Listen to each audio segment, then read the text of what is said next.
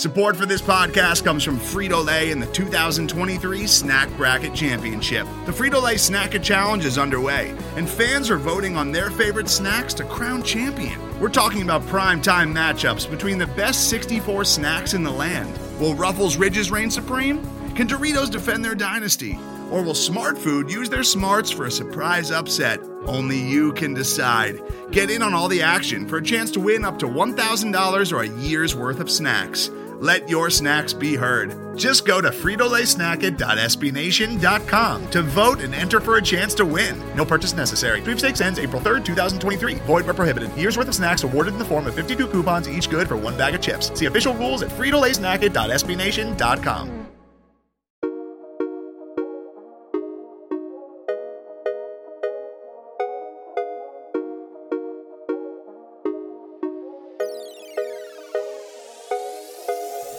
You're listening to the Revenge of the Birds podcast, part of the SB Nation Podcast Network. Hosted by Blake Murphy 7, all about your Arizona Cardinals. All right, and welcome in. This is the Revenge of the Birds podcast. We got our 200th episode dropping today. Thank you guys who stuck with us. Some of you from the beginning, some of you guys have uh, just found us this year, either on revengeofthebirds.com or through any of our podcast uh, distributors. Uh, my name is Blake Murphy, as the intro said. You can follow me on Twitter at Blake Murphy7. And we're talking today a couple of big topics for the Arizona Cardinals. Uh, we're going to do a little bit on the Falcons game, a little bit about just maybe expect from the Niners, but a lot about what has happened this season and why.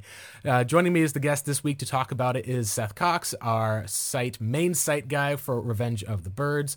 Uh, also is the host of the, I should say, co-host of two podcasts. We've got the Draft Breakdown podcast, along with Justin Higdon, and of course covering the Cardinals with the Rise Up Sea Red podcast with Jess Root of Cards Wire. Seth, uh, thanks so much for being on, and uh, this is the last, uh, I guess you could say, preview episode for a Cardinals game this season how are you feeling tonight and how are you feeling about the cardinals besides the obvious you know we know they're probably not going to win tomorrow on sunday type of a season? Yeah i mean it's it's unfortunate that this was the season but i mean we knew that coming in this was a razor thin um, roster in terms of talent. And i think we underplayed how much how bad certain aspects of the talent was um and so those you know those things combined to make you know what has been a incredibly frustrating and forgettable season. And now you know like you said we're just kind of biding our time to find out until next i guess sunday evening monday if they're going to move on from cliff kingsbury or if they're going to retain Cliff Kingsbury, and then if they retain Cliff Kingsbury, it's going to be the same, you know, kind of. It, it's going to be the same kind of not interested in what's going on until probably March when the draft stuff starts to heat up and free agency. But I mean, hopefully, at least in the in the worst case scenario, we're going to see a new uh, general manager with whatever's going on with Steve Keim, and and that could bring some intrigue, right? Maybe sell some people on on being excited, but it, it's been what since Steve Wilks, and even in the Wilks, and that's what you know, Jess and I've talked about before. Even in the Wilks stuff, right? You still had the Josh Rosen factor. Now you don't even have the Kyler Murray factor, where you have somebody intriguing to watch. I mean, we're getting ready for David Blough again, and and you know, no offense to David Blough, he looked he looked fine, and you know he's an intriguing backup prospect. But um, yeah, this was a uh, this was a tough one uh, season wise, and you know between Kyler being hurt and then getting injured, um, it was a tough a tough kind of sell on the season overall. Yeah, I think, and I remember this when uh, I went and met with Jess. I believe it was after the red white practice. Just you know, got together, talked a bit, and we both had kind of the same sentiment that all anyone we could read would talk about was how Cliff Kingsbury was on this list of most likely coaches to be fired, and we were like, he just got an extension, and I think I even painted a picture and said, all right, here's the area I could see. Let's say the Cardinals open up zero and four to start the season, and then all of a sudden temperature gets higher, things burn up. Even then, you'd still be looking at uh, unless Cliff would completely fail to turn stuff around after that point, it would feel like that they would at least be able to give him another year. And interestingly enough, we saw them start out two and two, but they were pretty awful in those two games. And we've kind of have not seen the team do more than getting one or two wins down the stretch, um, dropping probably their most winnable game of the year against the Atlanta Falcons on the road, uh, just the day after the college football playoff was played in that stadium. So I think the interesting thing, Seth, is Jess and I were maybe this is just us being a little bit more optimistic in times, or maybe just I didn't I didn't say hopeful, but when everyone else is saying that Cliff is probably the guy most likely to go of the coaches, and we are like we can't really see that with the extensions. Was that something we should have seen this four and twelve season uh, coming into week 18, obviously there's still one game to go, but kind of a spot of what was it that we were missing and how much of that do you think comes down to that we just really f- didn't feel like the team's bottom was going to fall out that bad or were there a lot of warning signs that we probably should have keyed in to know that uh, the cliff kingsbury extension was not probably going to pan out and you know even if he does like you said stick around with the team it's really really difficult to see a place where a guy like Cliff kind of gets new coaches around him. And unless things get righted in a hurry, it doesn't feel like it's going to be long lasting for the most part, especially if Kyler Murray misses the first part of the season and the team is not able to get back into playoff contention. Yeah, and you look at a lot of things that, you know, were quote unquote warning signs, and you just kind of go, you know, and if you need a reference. You can use Pro Football Reference. They have uh, their starting lineups for every game, um, or you can go to uh, Ourlads uh, Dan Shonka's site where they uh, they have all the um, depth charts, right? So you look at you just look at their their starting lineup on on defense, right? The first game, and and you've got no JJ Watt. You know, it's Zach Allen, Michael Dogbe, and Rashard Lawrence along the defensive line. And uh, Dogbe is only back because of injuries, right? So um, you look at it like the, no, none of those other guys are there. You're starting Nick Vigil at linebacker because, well, why not, right? Um, you've got, you know, Marcus Golden's your pass rusher and and the strength of the team coming in and and you know what we have honestly seen the best job Vance Joseph has done has been with the secondary and that's you know they started Marco Wilson Byron Murphy Jalen Thompson and Budda Baker. But but you look at it you know there's no Zach Allen there's no Rashard Lawrence there's no Nick Vigil there's no Marco Wilson or you know if I did he play last week against Atlanta? I don't remember. Yeah, I believe that it was, but I, if I remember correctly, at least the Cardinals really they had Jace Whitaker played a ton of snaps, so I think that if it yeah. was, it was very limited if he played at all. Yeah, and and, and then we have no Byron Murphy and no, no Budda Baker ending the season, so like. You know, and, and you can say like, well, you know, a lot of teams deal with injuries, but again, it's not that the Cardinals dealt with injuries; it's that they were thin to begin with. So, you know, not have really not having any talent outside of outside of Zach Allen and J.J. Watt rushing the passer um, on the front seven, really not see, having anything in in you know of at the linebacker position. I mean, we're you just needed growth from both David Collins and Isaiah Simmons, and we've seen that Simmons really isn't a linebacker. I mean, he he's just not. That's not his strength. Um, you know, and, and so you look at all these things and and then you look at now like who you're starting and what your starters look like and you know again when a 33 year old about to retire jj watts your clearly best front seven player that's an issue. And that's and that's not a shot at JJ Watt. He's had a very good season. And if he was on a good team, there I don't think there's much of a doubt that he's probably in the Pro Bowl. Yeah, he might make it uh, with an uh, alternate just because of the situation and because of the production. Like it's not that right. you would just be shooing a guy with two sacks in on his last legs just as like a mercy thing. Like he would be able to qualify potentially if the right people were like pulling out ahead of him, and that's something that's I think tremendous. You guys uh, obviously talked about this is kind of his swan song type of a season that he wanted to have to go out on a high note. It's just unfortunate that you're not seeing that as the type of swan song in like a Super Bowl victory or something like the, the, Peyton Manning or a Ray Lewis type of a situation. Yeah, and and so that's just I mean, so you look at it from there, and then and then you go to the offensive line, which is the other thing, right? And, and DJ Humphries isn't here.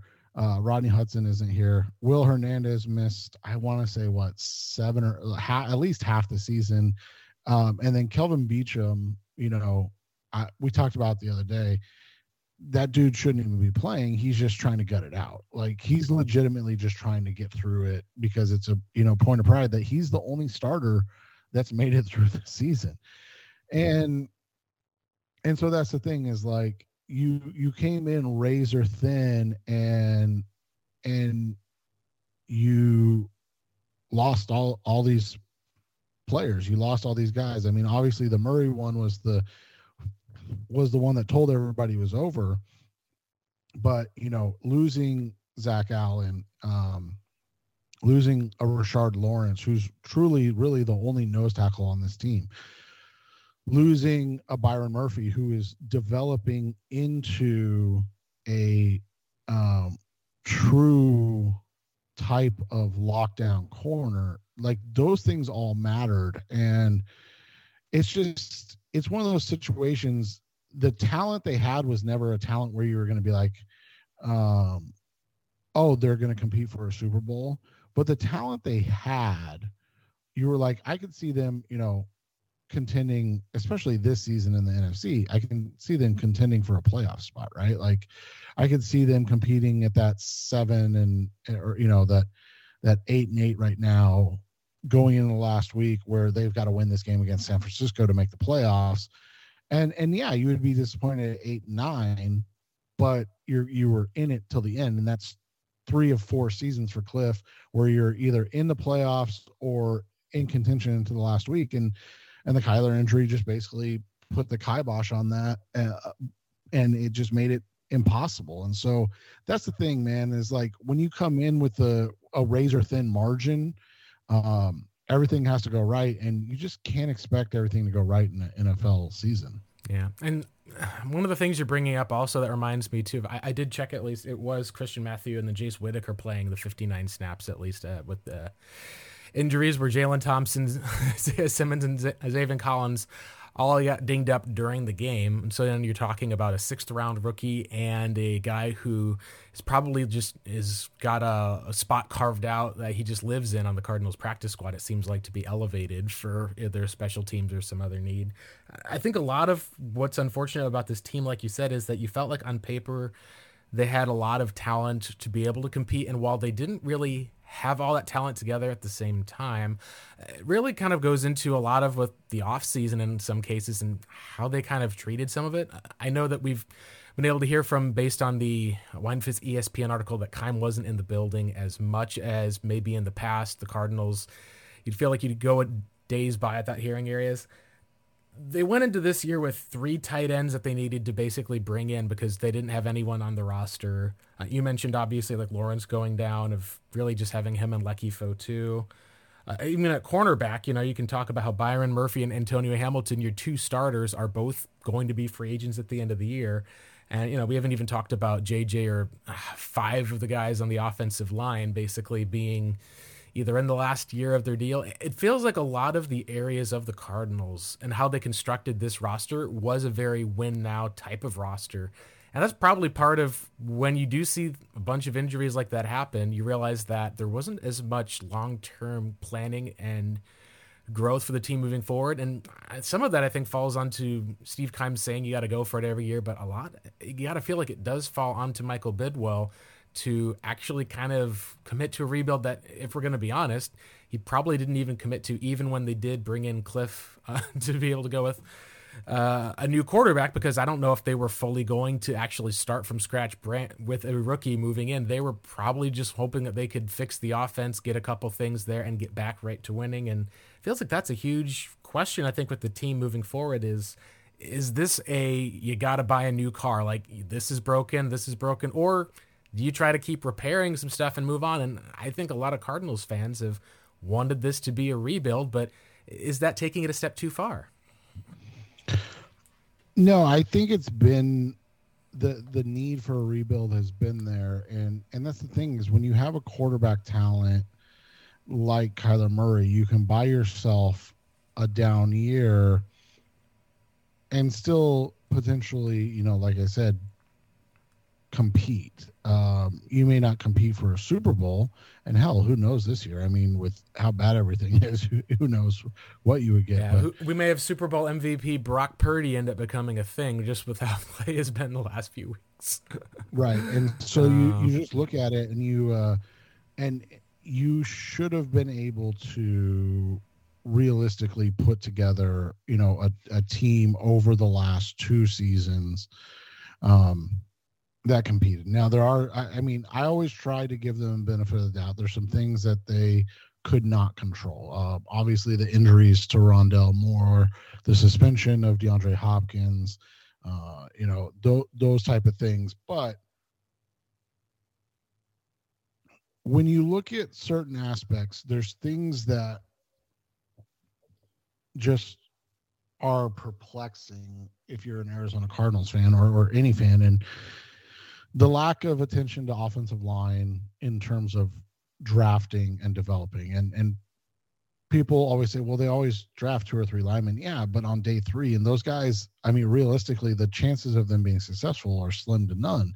They they their only investment along the offensive line in the last you know seven years has been dj humphries and then a guy in josh jones who's playing really well now that he's getting an opportunity um, yeah, and you rode the bench for a couple of years, and as a result, you've got DJ Humphries locked up on a new contract when that may have been a natural place to be yeah, able to on. take a young talent, plug him in, move on, and then be able to benefit by suddenly now you can sign another tackle either in free agency or bring someone else in if you want to and be able to allocate that money to someone who's you know either going to have some fresh juice or get a one year deal, see if the guy's able to stick. It just has kind of been that type of area of it feels like the Cardinals get very close with some areas and degrees, but it also feels like that the whole picture has not quite been there. And I like to think of it kind of getting summed up with the biggest non move, I think, for the Cardinals this year, which was that they didn't really have a backup plan behind Rodney Hudson. And a lot of that comes down to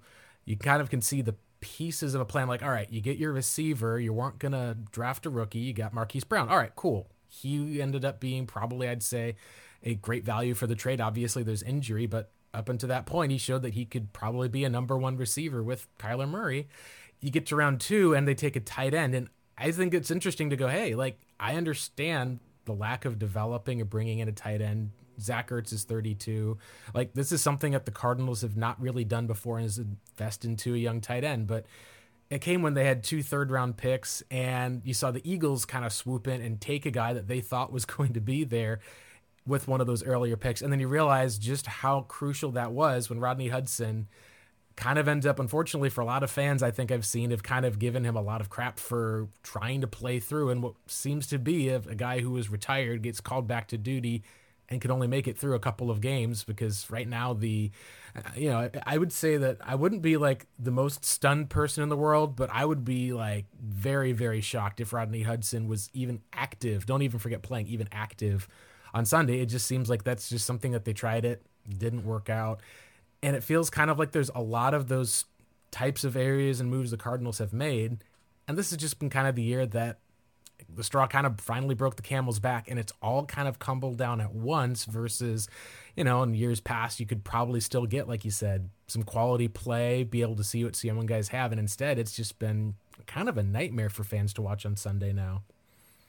Yeah, and it just makes it, it it makes it not fun to you know to watch to cover. It it doesn't give you anything to look forward to, and then you know, and then you do have the question of what are they going to be able to do this off season, and that's what the question becomes more than anything is like what are the moves that they can make and how do they get better? Um and and there's just no clear answer because you know there everything's just so murky including the situation with uh with Steve Keim. And so you know are they going to move on from both Cliff and and Keim okay that's fine. Um who wants the job? I know you know and and those are all things that you have to think about as you as you tr- as you go to make those decisions moving forward. And i mean let's be honest they outside of outside of maybe you know one or two years here or there the three year run with bruce arians was the most success they've had. And and that resulted in you know one of the worst losses in nfc championship game history. So it's not like it's not like there's you know a high bar to be set. Uh, you just have to figure out um, who wants to be here to be part of a culture change. And that's i think the biggest question mark you know going in, into this offseason. Hmm. yeah i think that's one of the areas to look at. Um let's talk a little bit with just some of the areas also on the coaching because i think that cardinals fans and I think you and I we've gotten to the point where it feels like all right, this is probably the time that you need to look at that culture change. A lot of that obviously stems from having one of the most drama filled off seasons that you can remember it and unfortunately that's carried over into the season where you've been able to see at least like it feels like we go every two or three days there's something else about the cardinals that would pop up in the news uh, it would just get to the spot where you would eventually think all right at least this week things are over we can focus at least on the upcoming falcons game and then of course jj watt announces his retirement from the NFL in an unexpected time. It wasn't the end of the season. It wasn't even before the home game to say goodbye to the fans in a way. It was kind of going into the last two games of his career in a way that I think it wasn't necessarily blindsiding, but I think we can at least agree that he probably could play and get a new contract, go back there at 35 years old, and you know, he may be able even to excel again for another season or two. Um, that's just one of the things I think a lot of people can look at where, unlike the Larry Fitzgerald retirement, this one kind of feels and it stings in a bit because the era of Cardinals football that had JJ Watt in it is not going to really be remembered for that 7 0 start where we were talking about just how lucky the Cardinals were to be able to get all this talent together. Instead, it's kind of going out with a whimper and the idea of everything that you did is kind of wrong and you got to start over. I feel like that's just unfortunate, at least for not just, I think, the fans who are watching the game, but I feel at least for the players in a way because it is something where if you think about how hard it is for a fan to actually sit through, like you said, for us to go through one home team win in the last calendar year it's got to be even harder for the players and the people who are there. And that's part of where I think that reset is something that's just needed, if nothing else, just to be able to get a spark of hope into that building for the guys who have, like Budda Baker, been laying it on the line each week.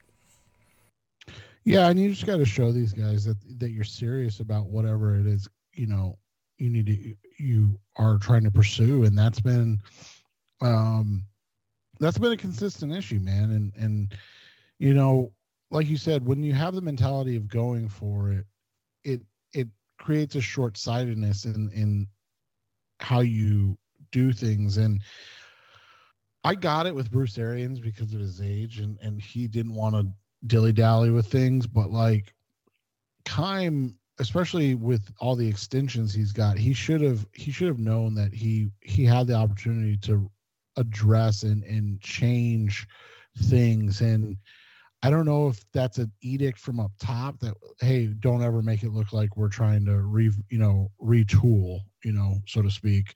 Um, you know, keep keep the perception that we're we're going for it every year, and it's like any fan knew that you weren't going for it this year. And, it, and and again, I go back to it like this roster was built like its its ceiling was built to be like a nine win team, and if that's your ceiling, then you're not going for it. And I'm not trying to like sound negative when I say that, but it's just realistic. And there's nothing wrong with having a nine win team if you're, you know, if your first round pick was Tyler Linderbaum, right? And now you're saying like, hey, you know, we were without DeAndre Hopkins for part part of the season.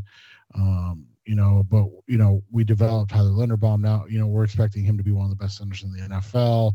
And so what we're looking to do now next is add um, you know, a dominant wide receiver, dominant young wide receiver next to DeAndre. But instead, it was a got, need too. Like I even said, you wouldn't have had to trade for Hollywood Brown if you addressed the need in 2020. If you had said, we're not going to take Wirfs, but we've got a, a lamb, we suddenly have wide receiver locked up. It, it, was kind of a spot where they figured it out the following year, drafting Rondale Moore, realizing they needed, you know, a different type of player. And then they still had a gap. And that's kind of been the same thing with linebackers, where you look at Isaiah Simmons, bring him in. Oh, shoot, we still need a linebacker. We got to start playing him at safety once we finally can, and had to bring in another linebacker to do so. It's very much um, just this type of, like you said, you're going for it every year and you're almost kind of like at that point just kind of making it up on the fly. And it's then not really shocking when things can fall together all at once if you're kind of putting it together all at once the same way.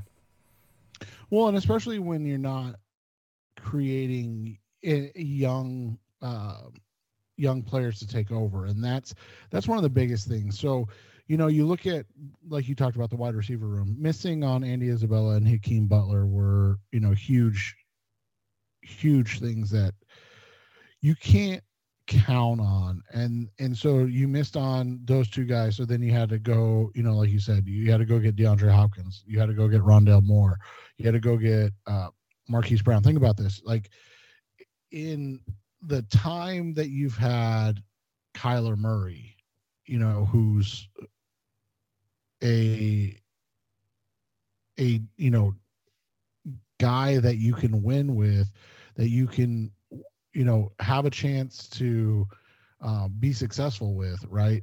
You have you have that. And in that time frame you've continued to only address like the wide receiver position. I mean andy isabella and hakeem butler butler was the 103rd pick, but you know, Andy Isabella and Hakeem Butler. Yeah. The next first, year, first pick on day, first pick on day three, I believe, at least, because yeah. that's that's almost a day two talent that you're supposed to be getting there. Right, and then the next year you trade a number two for DeAndre Hopkins. So, in two seasons, you used a two, a four, and a two. Then in 2021, you used a two, and then in 2022, you used a one. So you like to address the wide receiver position, and guess what? If you end up trading DeAndre Hopkins this offseason, you have a need at wide receiver. like that's the other thing. And so like you're doing this stuff and you're you're you're missing and then you're chasing and that's always been their biggest issue and it goes back to the the linebacker position where you know they've been chasing Daryl Washington for what feels like a decade now because you know look how good it worked. Okay. And it has, it's been more than a decade, right? So look how good it worked. Okay. Let's go, you know, let's go add Deone Bucannon. Okay. That, that, that didn't work. It was close. Let's, uh, let's go get, you know, um, Haason Reddick. Okay. Well, we misplayed him for four seasons or three seasons and then lost him. Let's go get, you know, Isaiah Simmons. Let's go get, uh Zaven Collins. It's like you continue to chase for that position, and it's like, man, just move on, take your lumps, like and, and but try to address something else. Because in the meantime, while you've wasted time at wide receiver and linebacker, your offensive line and your cornerbacks and your edge rushers are awful and and you know now you're you have hope for Cam Thomas and Myjai Sanders, and they played well this year for rookies. But let's be honest, like they've never really addressed the positions, and now all of a sudden they're, you know, your top guy is Marcus Golden. Like, yeah. come on. Yeah, that's again a 30 year old guy who was supposed to essentially be the number two pass rusher, and so you can then look at the Cardinals not using that third round pick to move up to help their offensive line because they knew they kind of had to get a Cam Thomas in there and had to get a Myjai Sanders in there. But then you double down on both of those players and you don't pick again until round six because you desperately needed a cornerback the year before. So you traded that pick away. It's more of just I think with a lot of the team building, it feels like there's two areas I think at least like we're talking about they have issues where they stumble on the same position multiple times in a row and that's kind of that doubling down that it's essentially an opportunity cost. You say you're going to take an Isaiah Simmons for the defensive side, you're going to pass on a Tristan Wirfs. It's being able to obviously fill in and get the right cost. The other thing I think that we've seen with Arizona is that I feel like there's an overestimation in some cases of their guys, and a lot of that kind of fits the Cardinal mold because if you look at their structure, Michael is such a loyal guy, but I was talking about this at least online with someone. Their scouting department really didn't shift as much in the approach when they did bring Steve Keim in. It's more that they kind of got up to par with the number of bodies that they needed, so it wasn't just Denny Green or a Ken Whisenhunt drafting with with your cap guy. And since then, just by having so many guys who've come from within and seeing guys maybe move to other organizations who came from good places, you kind of are in a spot where there's not that many people who can tell you that, hey, you're probably not going to be best off drafting so many wide receivers year after year after year.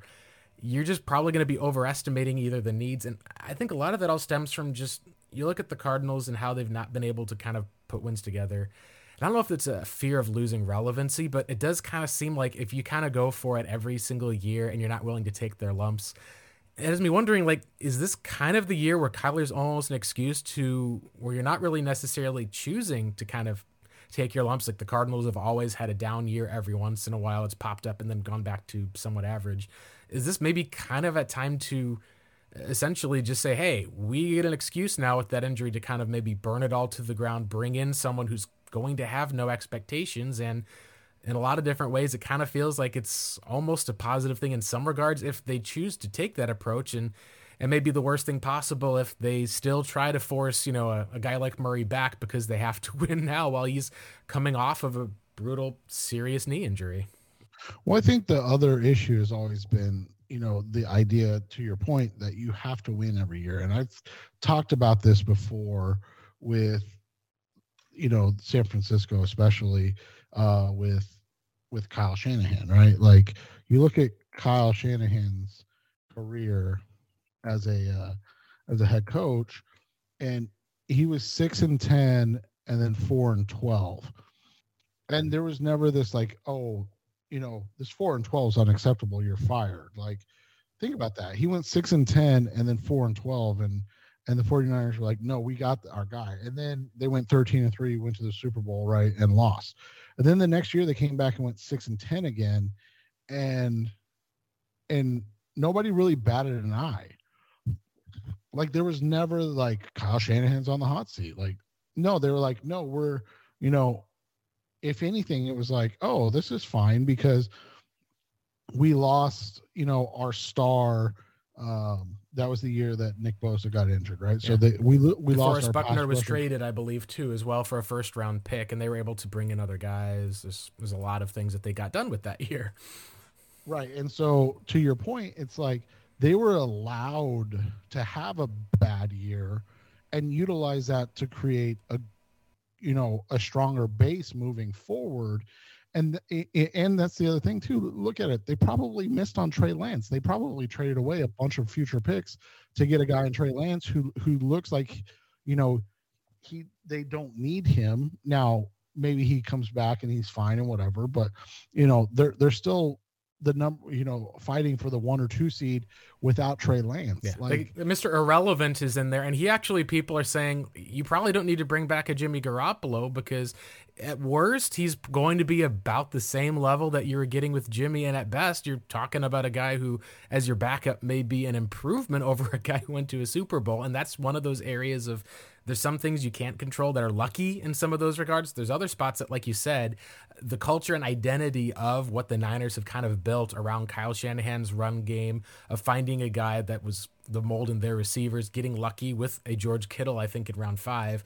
But it still kind of falls back, at least, on that there's that understanding at least of we know what we're doing and how to be able to fix it and that commitment from ownership to kind of let them see it through and ultimately you've seen with how they essentially have just gotten right back to their winning ways, despite a lot of people saying that they were going to have a down year with Trey Lance. He goes down, and what do you know? They're back in contention in part just because they were aware of if our starter goes down, we know we've got to have a backup.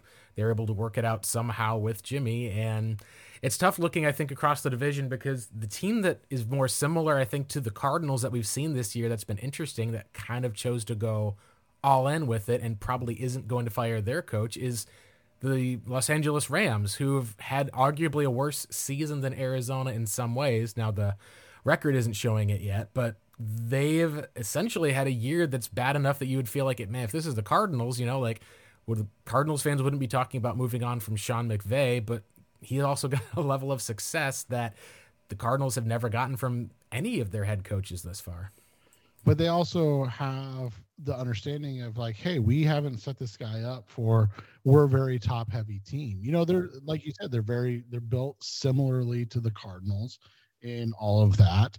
And so and and and you know, they're set up kind of worse than the Cardinals in that they don't have any draft picks for a couple more years. But you look at it, they won a Super Bowl. So, you know, does anybody, if you're obviously not a Rams fan, you think it's hilarious. But if you're a Rams fan, or, you know, if you, we were if the Cardinals won a Super Bowl last year and then they had this year, we'd all be like, well, you know, that's the price you pay for actually finally winning something. Yeah, I, have known enough fans that I kind of disagree. Like I've seen so many Rams fans who have been upset or down or frustrated or upset, and it's kind of an interesting place because it's like you're right. Like we've talked about Arizona wanting to get a Super Bowl. They're one of the teams that have never won have one of the longest championship droughts in all of sports. And yet it kind of just shows that there's a lot in the moment that just really shows that, man, we really are just kind of going through stuff day by day and not really going through with having necessarily even a plan, but you know, you just go on an emotional whim for the most part. You feel good, you feel bad. And I think that's a lot of the stuff that's in the NFL that's difficult to look at is because you look at a lot of the teams that know how to do it well, and then you look at teams that have a coaching problem with a decent head coach, and it's time to move on. And uh, owner hires a friend to kind of take over as an interim, and now you're seeing a lot of people get mocked excessively, even with despite of that, kind of ruining some of whatever success you might have had from what was kind of been an interesting story this year. And I know that's not necessarily the Cardinal story, but like you said, it kind of gets into that metaphor back of the car of what ends up being stuff that you need to rebuild from the ground up and how much of it is just kind of trying to you know put a new mustang engine into this old beat up pinto is kind of you know a little bit maybe of the metaphor you can can see there. And it's going to be very interesting i think to see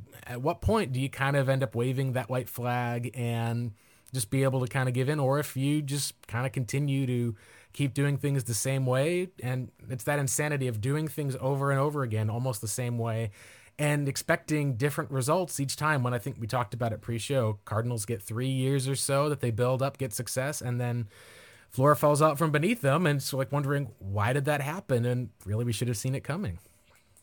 Right, and the reason we should have seen it coming is because you built specifically to win, and you didn't with with no eye to the future. And so, when you're like, when you're trying to fill singular holes on a roster but the holes or but you have clear issues in other spots it, it, causes a problem. So you go back to 2019 right? So the cardinals draft kyler murray they kind of reset everything. Okay perfect. You know they're in a they're in a position where it's now time to you know move forward and and that's that's good. And so the next year you know, you you come in and you, like we said, trade for DeAndre Hopkins, but you look at that Cardinals uh, offensive line that year, mm-hmm. right? Mm-hmm. So you look at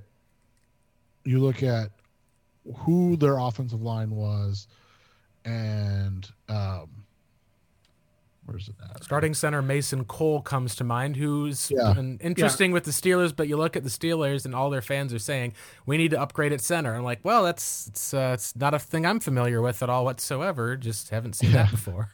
so I mean, you look at it, and and the names on offense, especially, you know, looking back, you're, you're like, oh, these this isn't bad.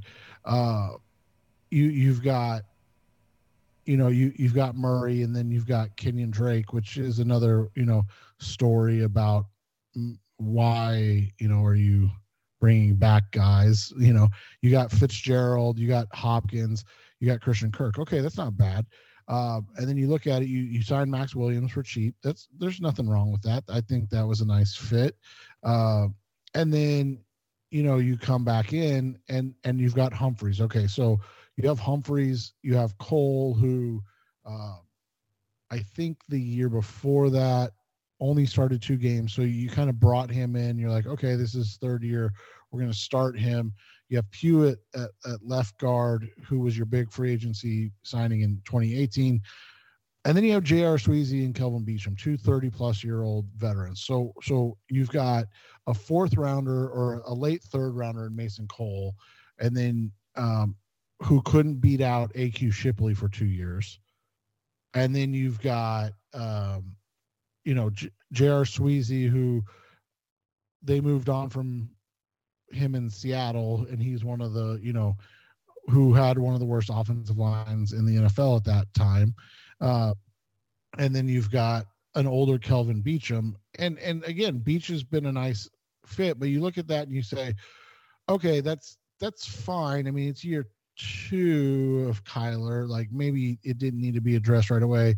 Uh, but then you go over to like the the defensive side and, and you talk about these type of things right? And and you know you have Haason Reddick playing uh, outside linebacker finally. So so finally in a position and only because of an injury uh, Chandler Jones yeah Chandler Jones you know? And so but you look at like the defensive line. You have Zach Allen. Okay that's a draft pick from the year before. Not bad. Corey Peters, who's 32 at the time.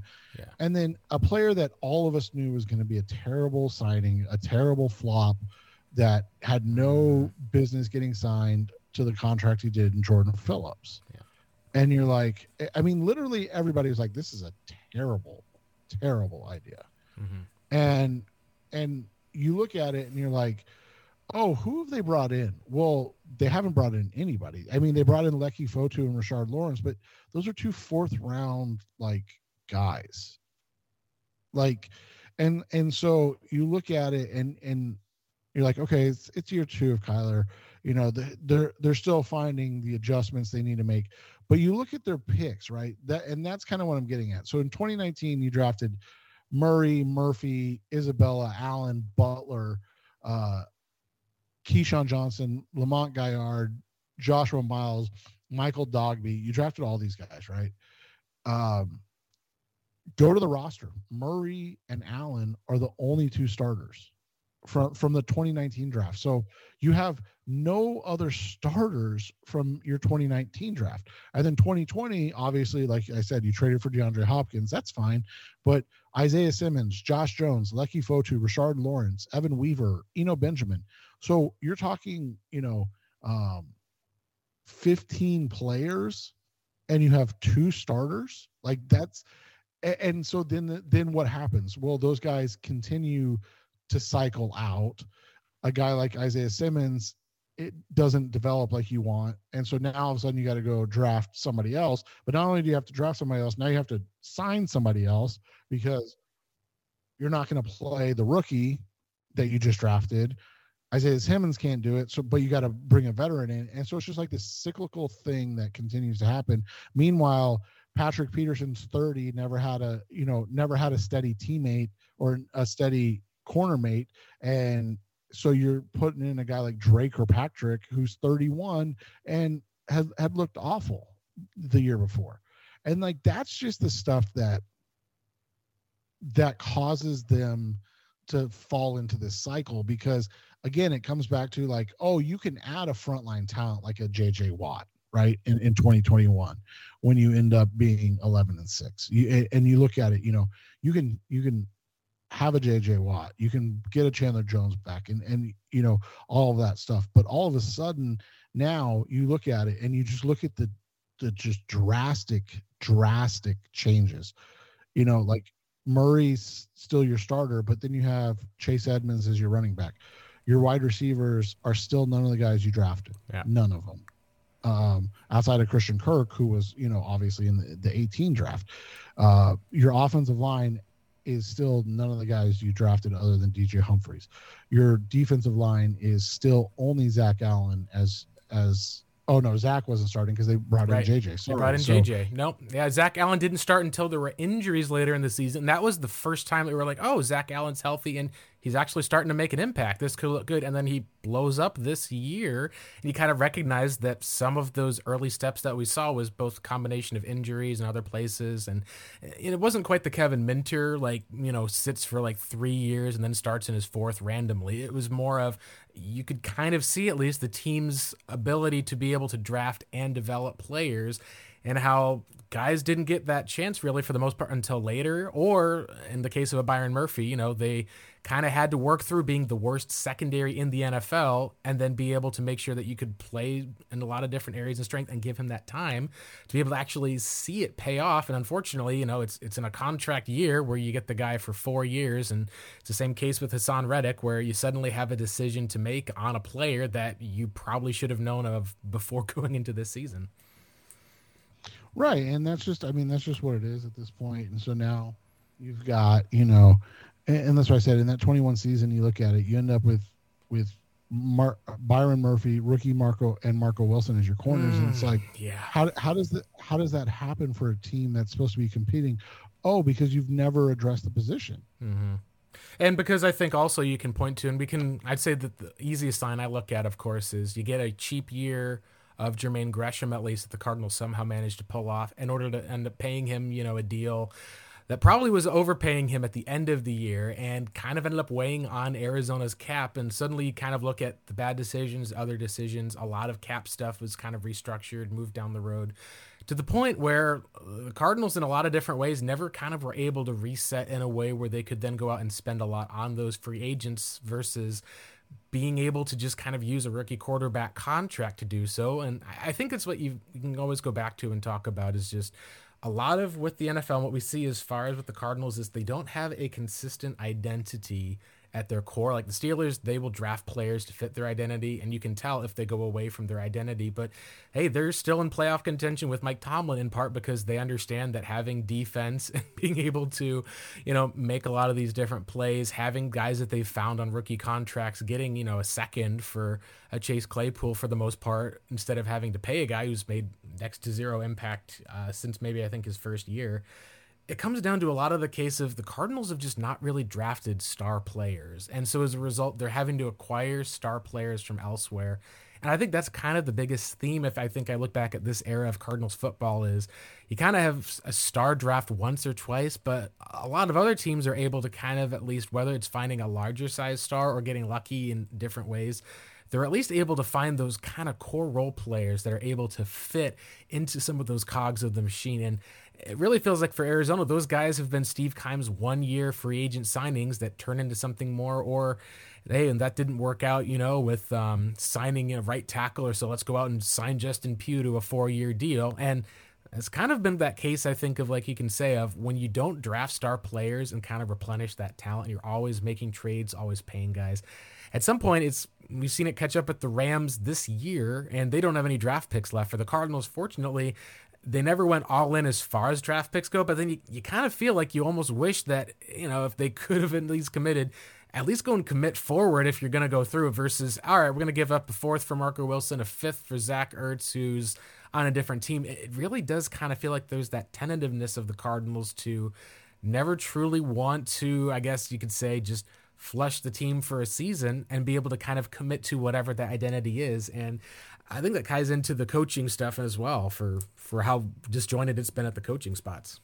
Well, not just that, but I think your point about what is the identity of this team and you brought in a coach who was supposed to implement an identity and let's be honest it just never it for whatever reason and and you and I have theories and you know once if Cliff gets let go we can we can have those conversations. But the reality is the the identity never took hold. And and so for that to happen it's like that that comes back to something we've talked about before about it's really hard to have an identity when your coach is not able to make coaching and personnel decisions. And so there was no it it just seemed like the further away it got from 2019, the further away Cliff and Keim got on in terms of being on the same page. And then, like you said, with the ESPN report that he's not, um, he's not able to, or he's not in the building as much. Now all of a sudden you've got the reality of like, oh well, then who's making decisions? How are how are these things happening? And and it just, I mean, all of a sudden it just means to me that this is this was was just not a sustainable situation but at the same time you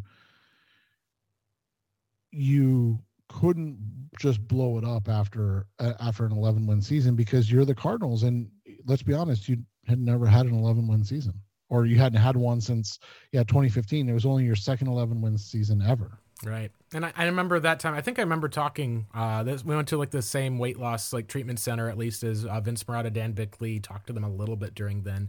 And I remember that Vince said, What do you think about the contract extensions? And I said, I think that Michael's trying to fit Cliff, Keim, and Kyler together. And I think that you're trying to fit those together, but it's like a jigsaw puzzle, and those pieces you can squeeze all you want. It's just not going to fit long term. And I just didn't think that it was going to fall apart at least so quickly for each of them. I thought it was going to be more of a, all right, we're getting the end of year two. This probably isn't working as much type of deal. And and you know maybe some of that even falls onto we can talk about the coaching since that's something i know has been interesting as far as that's going to be the hottest topic i think for cardinals fans this week. There's not as much to talk about with the game because the niners are playing for something and the cardinals are trotting david Blough out there and probably very few other people on their team given the extensive injury report. I think another thing to talk about with and maybe this is, goes in with the coaching staff is on one hand, you can say, yeah, Cliff wasn't really given the guys that he needed in a lot of ways, or there wasn't as much, um, I guess you could say, building around the identity he was going to bring. But on the other hand, you take a look at like that first Detroit Lions game, some of the other places, and even look at like I argued and said, hey, they're probably trying to find a mini CeeDee Lamb and a mini Hollywood Brown in how they drafted Andy Isabella and Hakeem Butler. And you take a look at that and say, all right, but that didn't work. Like whatever the identity they were trying to build toward, part of it wonders is was this kind of just missing at least for the most part, or was it just they were just I think building around an identity. The question is how much of it was the Cardinals' fault and how much of it was a bad identity. And we can tie this in, I think, to how people just looked at that Cardinals job after 2018. We're like, who in the world is going to take this job? Who's even going to be Cliff's defensive coordinator who's going to follow with this unprecedented type of hire? And I think for a lot of people, Cliff, if you look at it accurately, may have overperformed in some cases, but that kind of is what ties into with the coaching. And you can say a lot of stuff this season's been injuries and bad luck, but there's been a lot of, I think, issues that people have looked at with the Cardinals coaching that seems to be part of the measure of why people are looking at being beneficial, perhaps if the Cardinals move on one way or another. Yeah, and and that's just it. I mean, we we've talked about it. We've had the question of like, who's going to come get this job? Remember, they got Steve Wilks because other people didn't want this job. They ended up with, you know, Cliff Kingsbury because, um, the uh the Cowboys coach now, Mike. uh Oh, McCarthy. Yeah, Mike McCarthy turned them down and so they're like okay. And and so that's the thing is like sometimes you take these chances and you have to take these chances because it's unfortunately the best you can do. And you know so it that's you know that's really where it comes down to and what it comes down to. And we'll see how it ends up. But the reality is that this is the situation where you you mentioned it before they they brought out or the, you know they they brought or hired Keim from within and didn't really do much to change how the inner workings of the Arizona Cardinals were run. And in doing that, it has made it a very not, uh, it hasn't it's not a place not, you'd want to work. Probably is like a good way right. to put it. Yeah, I think that's the best way to put it. It's just it's not a place that a lot of people want to be at, and and so that's what it comes down to. Is you know, um, your old partner Johnny uh, Venerable tweeted out the other day. You know, the Arizona Cardinals need to come away with. Um, either Sean Payton or Jim Harbaugh uh, uh, in this coaching cycle if they're truly interested. Blah blah blah. Um, and and Kent Somers, who's you know covered the Cardinals for probably as long as I've been alive. Um, uh, at least as long as you've been alive. Uh, he, he, you know, responded um, that, or they need somebody that's going to change the culture, like, and he listed a bunch of guys. Okay, well, but here's again the question who wants who wants to come in and and do that and who who are the guys that are willing to give the cardinals that chance? And do they feel like they have that ability to change the culture? And th- those are all things that i don't think get talked about enough here. And and what i'm saying is it's really hard to change a culture if the culture stops starts and stops with the owner. Like when the when the owner's the top guy who's who's involved in situations like watching film with the head coach and defensive coordinator, uh, what what other co- or you know what coaches are gonna be like? Yeah, that's what I want for where I'm at right now. Uh, you know, and, and especially a young guy. Like if you're if you're Shane St- uh, Steichen, the the OC of the Philadelphia Eagles, who's considered one of the you know front runners for a lot of different jobs. Is is do you want to come to a situation where the owner is going to want to want you to explain, hey, like, uh, I don't understand all the ins and outs of this football thing, but I'm going to sit sit in and watch uh, watch film with you guys, and I want you to explain to me why these plays are, aren't working like they're supposed to. right. That's just, uh, it reminds me of one, the team that I worked for a little bit as an intern with the indoor football team, the Arizona Rattlers. The way that they said that part of why, and I know, you know, Kevin Guy, there's been a relationship at least that he's got with other football coaches in the Valley. But one of the things that stood out to me the most was the most ownership meddling that I ever saw was that his kid, who was eighth grade, going to go into high school, became a top, you know, kind of college recruit, although he was undersized, would like kind of warm up with the team. And it was fun because what ended up happening was he was kind of the ball boy for the quarterbacks then in a lot of ways. And it's like, other than that, never saw him outside of like going into the uh, regular stadium for a game, didn't spend time in the building, didn't go over film with the coaches. He kind of enabled this to be ultimately Kevin Guy's team and when they were like, we want to paint this side and get a workout room equipment, he would be able to give them the money to do that because there was that level of trust. And I think that part of it too is just with Michael. There's a level of not trusting guys that I think can be felt, and that's probably I think a big reason why. If you look at the last couple of coaching hires, and Cardinals don't get any of their top guys, end up with Steve Wilks, but even the Cliff Kingsbury saga, there's a huge argument you can make now that you know, if Cliff was offered the Jets job, you probably can say the Jets have been just as terrible in a lot of different ways with how they've set their culture. And unfortunately, at least, it seems like the Kyler Murray being eligible with that number one pick is probably a big reason of even getting a Cliff Kingsbury who is able to, in a lot of ways, like kind of start some of that Cardinals turnaround to a point. And it'll be very interesting, like you said, to see where it goes from here. Because I mean, we talked about it on uh, for a long time on end. I think with a, a group text thread about would Brian Daboll, if he became available, should the Cardinals fire a guy like Cliff and go and get him? And I think the answer that we kind of came to was at least this current iteration with the Cardinals, maybe a new GM changes some stuff, maybe you know seeing a lot of this stuff in Hard Knocks changes stuff, but it just feel like at least my, that Brian Daboll would not be a guy who would come to that 2022 Arizona Cardinals team because of that stuff in the first place.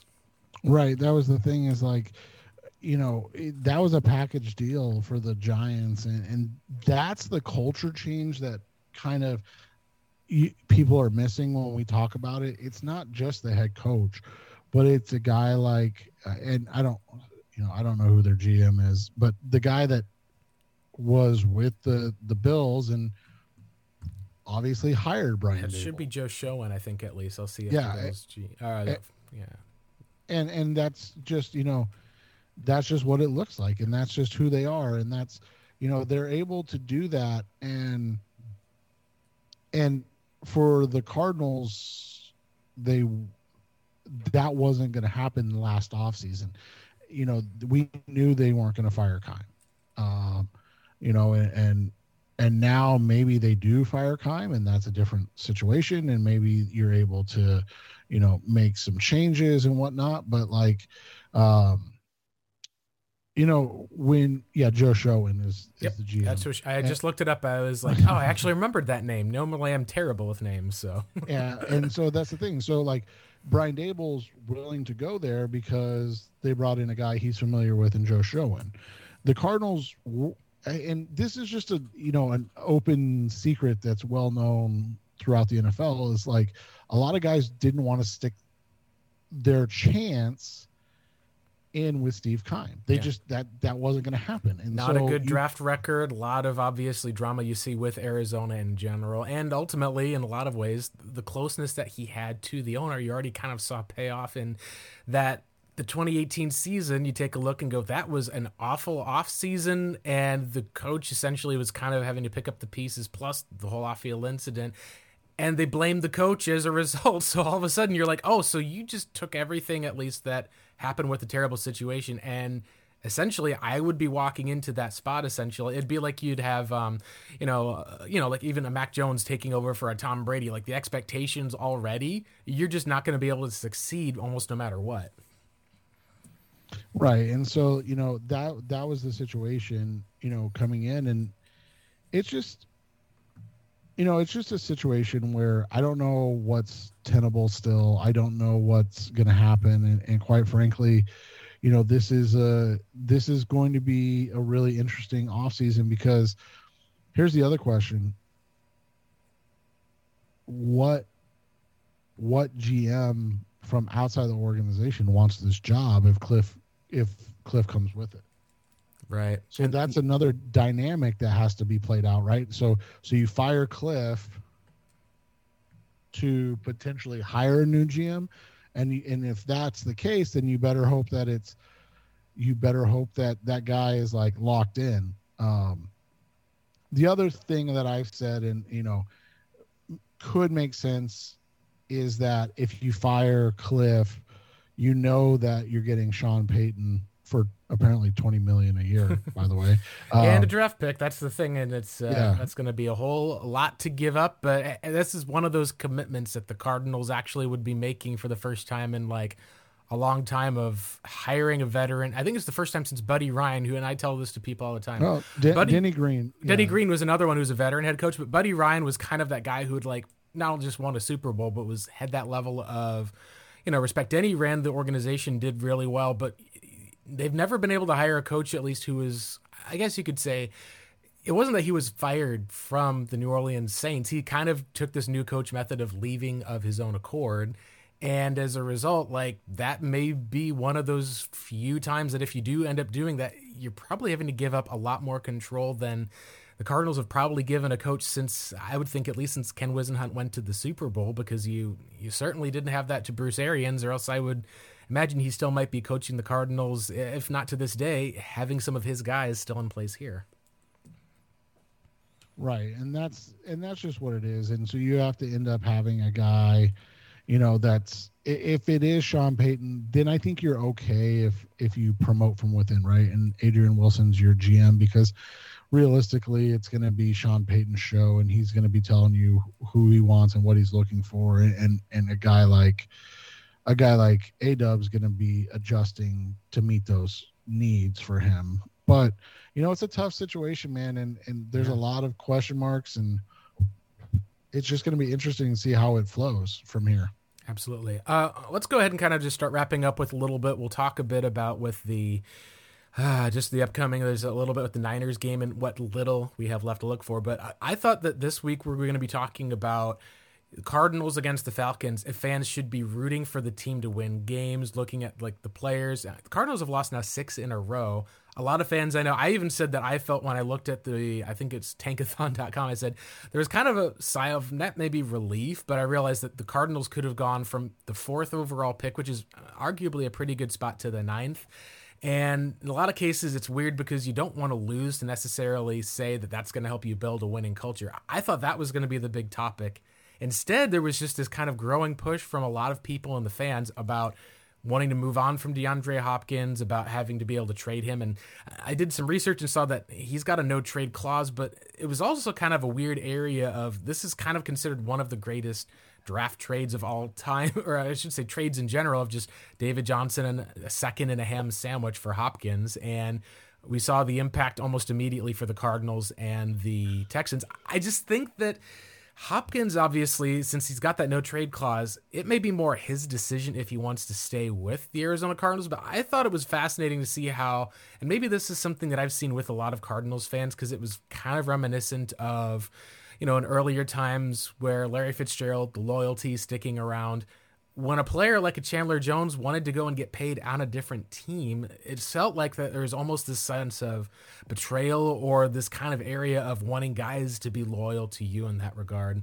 And I find that kind of interesting because it's like, oh, if DeAndre Hopkins wants out, and I'm like, all right, I just don't think I'd be willing to give up a player who, granted, he's going to be 31 next year. There's obviously been some either health or maintenance. He's got a knee issue the last two weeks. Whether or not that's uh, a part of him being able to stay healthy and not risk serious injury for for next year, that it does kind of feel like there is an interesting fickleness specifically with Cardinals fans, and I don't know if that kind of reflects a bit of the front office or if this is just kind of a world that we live in now for the most part of you know what you can do for me wearing my red and white colors versus you know person wanting to kind of pursue the best interest. It's it just was interesting that I mean that that was the biggest takeaway that I think a lot of people had after that Falcons game and with the news that Hopkins, you know, wasn't going to play in the season finale either. Yeah, and you know, it's one of those situations where I think one of the things that needs to happen and it's been really tough is that the Cardinals need to develop a identity in a culture where guys want to be at. Mm. and and that's not obviously what they've done. So it's for a guy like hop who is a good teammate in the sense that he always works hard he always works his butt off like those situations. You know he's going to be he's going to be there but the reality is he's not loyal to a team. He wants the chance to be he wants uh, the chance to end you know with numbers that are going to get him a gold jacket. Yeah. And, or, or, get a ring even for some people would say like you go to arizona people looked at their setup. And a lot of times i think you know there's obviously you want to go to a winning team. And that's one of the things that a lot of people looked at as the cardinals had the opportunity. And we did see a lot more wins over the past few seasons, like if Cliff Kingsbury stuck around for the rest of his contract, he would probably be like, if not the most, one of at least the top five winningest coaches in Cardinals history because of how this organization has been. And it just has been a spot of, like you said, there is a fickleness, I think, to it where you just end up looking at the players and can say that unless you accept that it is kind of a mercenary league, you're going to go to whatever team kind of either gives you the best opportunity or pays you more because at, at the end of the day, they're all kind of in that same National Football League. It's not like you would choose to go to the XFL or something like that. There is definitely a difference that players have to think about themselves and for a player like Hopkins, not just their wallet, but their legacy in the game. Yeah, and that's I mean that's what it really comes down to and and Hop is one of those guys that looks at the big picture and and you know if maybe it's that he doesn't see it with Cliff or maybe he knows Cliff is out and is thinking, well, I don't know if I want to stick around for this. You know, I'll make a decision once I find out who the GM and coach is. Like all all those things come into situations, and so we'll see what ends up happening, man. But yeah, the reality is that you know a guy like Hop, he's done everything outside of the obvious getting popped for the P, the PED. He's done everything that you could have asked for him to do for this team to be successful, and it's just unfortunate that you know it didn't happen, and so we we turn on him like.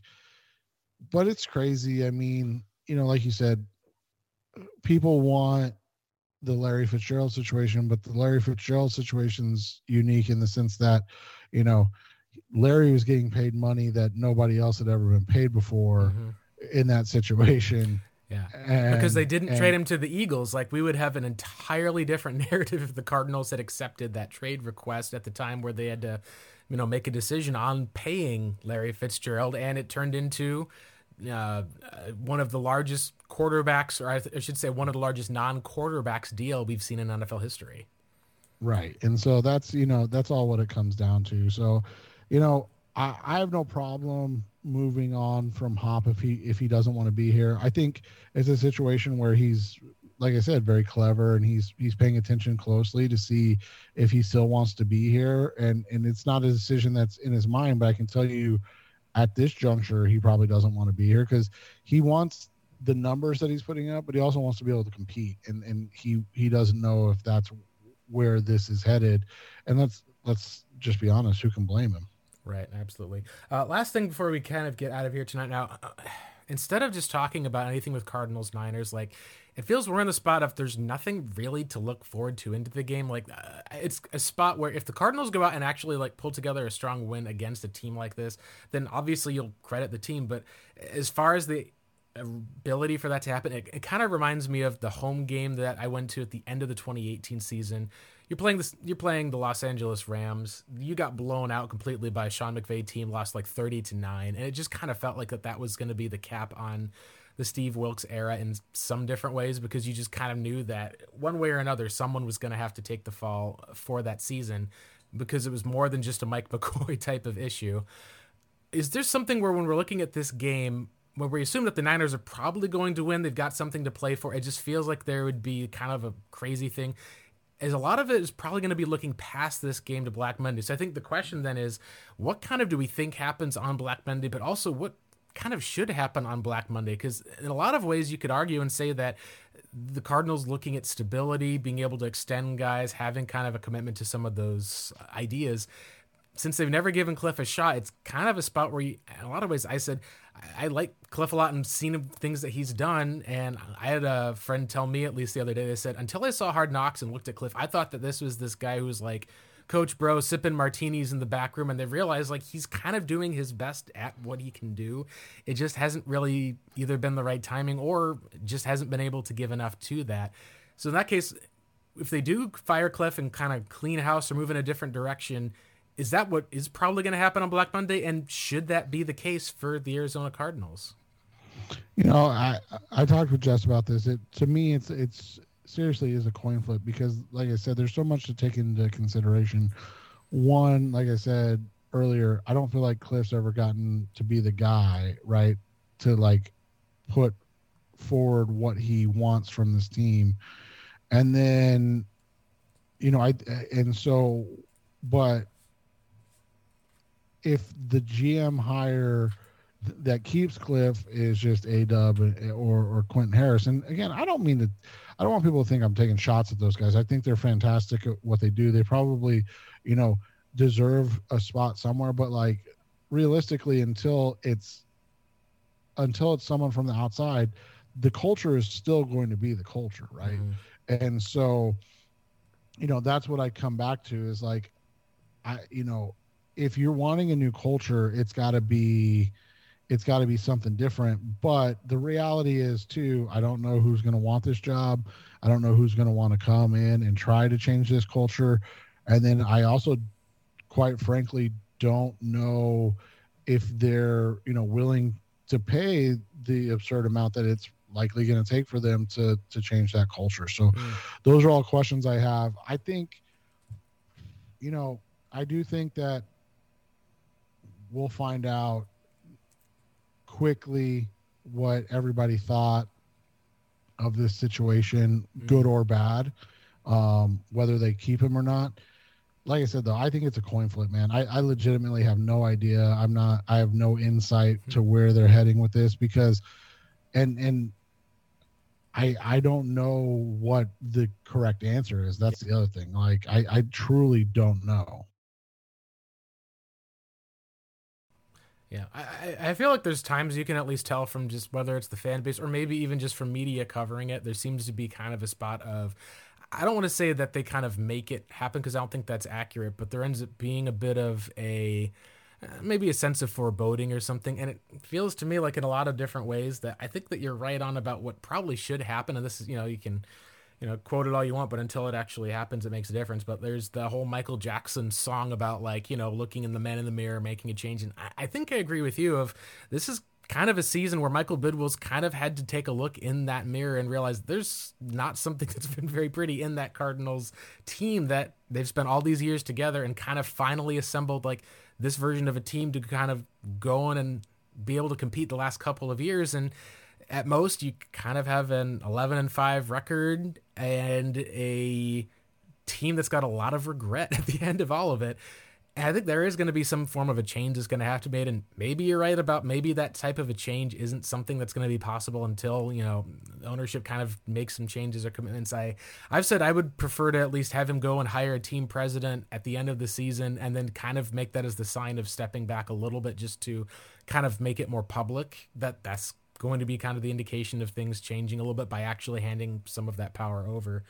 Uh, but maybe there is a little bit that comes up to with luck. Like you know, the Rams didn't change out their GM and their owner stayed the same for the most part. They had all sorts of other drama, but they were able to bring in a culture changer on offense who was young with juice, who has a brilliant memory. But they also were able to bring in a former Cowboys head coach Wade Phillips to basically run and perfected really good defense for a number of years that was able to get them to one Super Bowl and win another. And I think at the end of the day that this coaching hire for the Cardinals is probably going to be one of the most, you know, we can say this every time as a coaching hire, but at least in this one in particular, given that Kyler Murray is still at 25 years old, coming into one of the most off, I think I should say one of the most important off seasons of his life of having to go through never been injured before, having to kind of rebuild, having to maybe even, you know, learn that he can't bail out of the pocket the same way that he did as far as being able to have to go through in a different spot with potentially new offense this is going to be like a very, very important hire for the Arizona Cardinals if they do move on from Cliff Kingsbury. And even to that degree, if they keep Cliff, you could say that that general manager decision, whether it was A Dub or Harris, or if they do move on over there, that's going to be just as important, I think. So it is one of those dramatic stories, I think, that. You know, on Black Monday, what I hope for is that the Cardinals go in and we're able to actually see, uh, you know, some things that we could say of starting to change the culture yeah and that's that's the biggest thing is they have to figure out what the culture needs to be and what where they want this culture to go and they need to give whoever the head coach is that the opportunity to instill the culture he is looking for um and, and that's the question i have and if it's sean payton i think that they're going for that if it's not sean payton I hope they give Cliff the chance to at least instill what he wants and be the culture that he wants you know, in that situation. Yeah, absolutely. At least we'll see. There's going to be probably other names that pop up for Black Monday, but that will wrap it up for us. A, it's not the happiest I think show edition, but when you've lost six straight and you're going up against a team that's playing for the number two seed, it's kind of hard for the most part. I know there's going to be plenty to talk about with this off season here on the ROTB Pod. Uh, before we go, Seth, if you just want to kind of go and shout out, plug some of the work you do. I know you've got a awesome draft breakdown podcast that you do, the original draft breakdown podcast, mind you. Uh, for a lot of our listeners, they're going to be listening to draft content almost as soon as the season ends, and we hopefully know who the new coach is.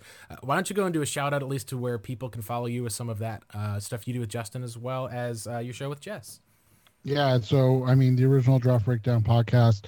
Uh, we're on any you know any of the sites you listen to a podcast. We do have a Patreon if you want to follow two dollars a month gets you all our extra podcasts. Four dollars a month, we wrote about every single bowl game, prospects to know in, in those bowl games. Uh, it was a lot of fun. It'll be a lot of a lot of content coming up over the next uh, four months as we get ready for the 2023 NFL draft. And you know, if you're a Cardinals fan, it's there's a lot of good stuff in there. Um, Justin and I tend to slant more towards Browns and Cardinal stuff because that's who we follow. Little. But um, you know, and then and then you know on the Rise Up Sea Red podcast, you know, Jess and I've been doing it for nine years now, and it's just it's one of those situations where we just you know the things that we talk about on text, we just end up talking about, and for whatever reason, people want to hear what we have to say, and it's it makes it enjoyable. Yeah, absolutely. Yeah, thanks again for joining, Seth. Always you can check the workout at Revenge of the Birds. I can also attest to I've been a subscriber on that draft breakdown podcast as well. It's more content, I, and I read as much draft content as I can when it gets to draft time. You guys have got so much out there for that. It's really an awesome way to be able to get prep for all the other stuff. But that'll be it for us. You can follow our podcast again at revengeofthebirds.com as well as on Twitter. Got our show uh, Twitter account that's at ROTB Pod. As always, you can follow me at Blake Murphy7. Drop me a line. Excited to talk talk about what could be maybe the start of a new era of Arizona Cardinals football, or at least let's hope that it is. Uh, for Seth Cox, I'm Blake Murphy. Thanks again for joining us today, and go cards.